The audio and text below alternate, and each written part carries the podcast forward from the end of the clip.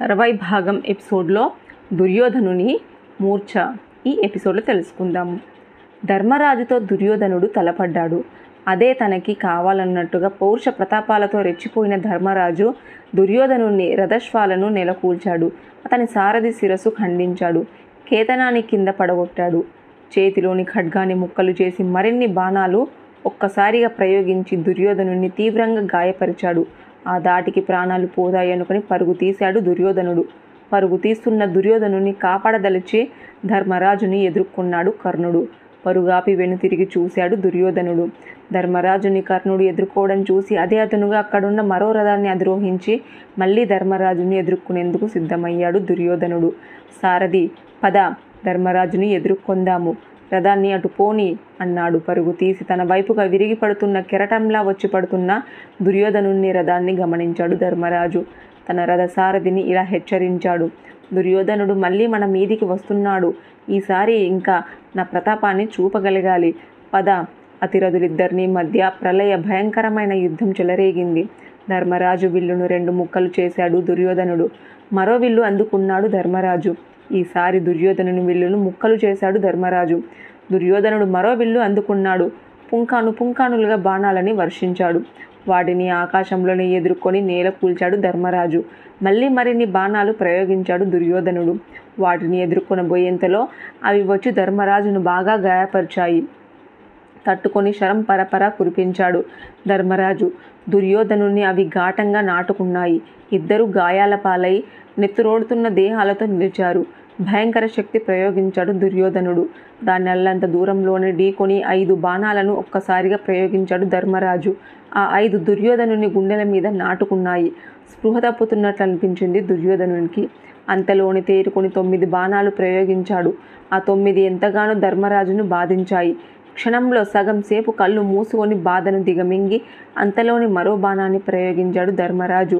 అది దుర్యోధనుని శరీరంలోంచి దూసుకుపోయింది. భరించలేకపోయాడు ఆ బాధని. ఏమైందని ఏమైతే అయిందని గదాయుధాన్ని తీసుకుని ధర్మరాజుని ఎదుర్కొన్నాడు. మహాగ్ర శక్తితో దుర్యోధనుని నిలువరించాడు ధర్మరాజు. అప్పటికే బాగా గాయపడిన దుర్యోధనుడు స్పృహ తప్పుతున్నట్లు అనిపించి కళ్ళు మూసుకున్నాడు. రథాన్ని ఆనుకొని నేల కూలిపడ్డాడు.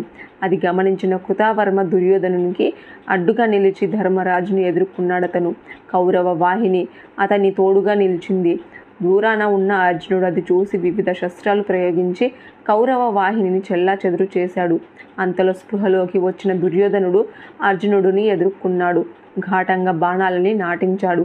అంతే అర్జునుడు శరం పరపరకు తిరుగు లేకుండా పోయింది.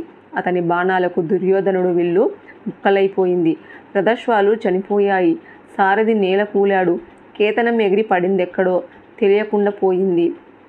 శ్వేతఛత్రము పీలికలైపోయింది దుర్యోధనుని ప్రాణాలు కూడా పోయేవే. అయితే ఆ బాణాన్ని అశ్వత్థామ ముక్కలు చేశాడు. అనూహ్యంగా అశ్వత్థామ ప్రవేశించడంలో అది తట్టుకోలేకపోయాడు అర్జునుడు. గురుపుత్రుని మీద బాణాలు గురిపెట్టాడు. అతని విల్లు ముక్కలు చేశాడు. గుర్రాలను కూల్చాడు. కృపాచార్య కృతావర్మలు ఎదుర్కొన్నాడు అర్జునుడు. వారిని కూడా లెక్క చేయలేదు అర్జునుడు. దారుణ బాణాలతో ఆ శూరులను ఎదుర్కొన్నాడు. రోషావేశంతో మండిపడ్డాడు దుశ్శాసనుడు. అర్జునుడిని ఢీకొన్నాడు.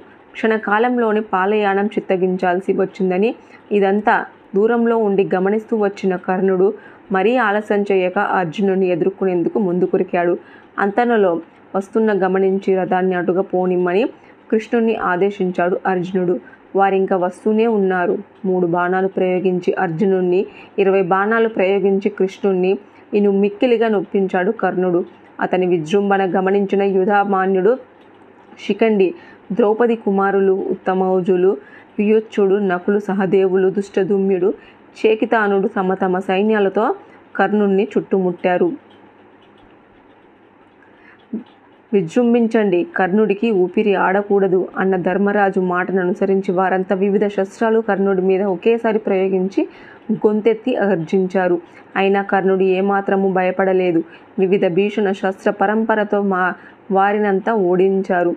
అసంఖ్యాంక ఏనుగుల్ని గుర్రాలని పదాది భటుల్ని నేల కూర్చారు ఆకాశాన నిలిచిన కర్ణుని విక్రమటోపం గమనించిన దేవతలంతా అతన్ని ముక్తకంఠతో అభినందించారు. అర్జునుడు మా అభినందనలను వినలేకపోయాడు. కర్ణుని మీద క కౌరవ సైన్యం మీద నిరంతర క్రూర నారాచ సమూహాలను ప్రయోగించాడు. పెనుమంటలు సృష్టించాయి. అసంఖ్యాక చతురంగ బలాలను నేలకూల్చి విజయోత్సవంతో దేవదత్తము పూరించాడు. సూర్యాస్తమం అయ్యింది సాంధ్య రక్తిమ అంతట వ్యాపించింది. చీకట్లు ముసురుకున్నాయి. చిక్కబడ్డాయి. దాంతో ఇరు పక్షాల యోధాగ్రేసురులంతా తమ తమ శిబిరాల వైపు ప్రయాణించారు. రాత్రి అయ్యింది. శిబిరంలో మంత్రి సామంతులతో పర్యాలోచనలో ప ప్రారంభించాడు దుర్యోధనుడు. అర్జునుడిని ఆనాటి పరాక్రమ టోపము ప్రస్తావనకు వచ్చింది. ఆ వీరుణ్ణి ఎదిరించడం నిలవడం కష్టమన్నారంతా. ఆ మాటలకి ఒప్పుకోలేదు కర్ణుడు. దుర్యోధనుని సమీపించి ఇలా అన్నాడు. అన్ని వేళలా జయము ఒకరిది అనుకోవడము పొరపాటు. ఇవాళ అర్జునుడు గెలిచాడు. రేపు మనము గెలుస్తాము.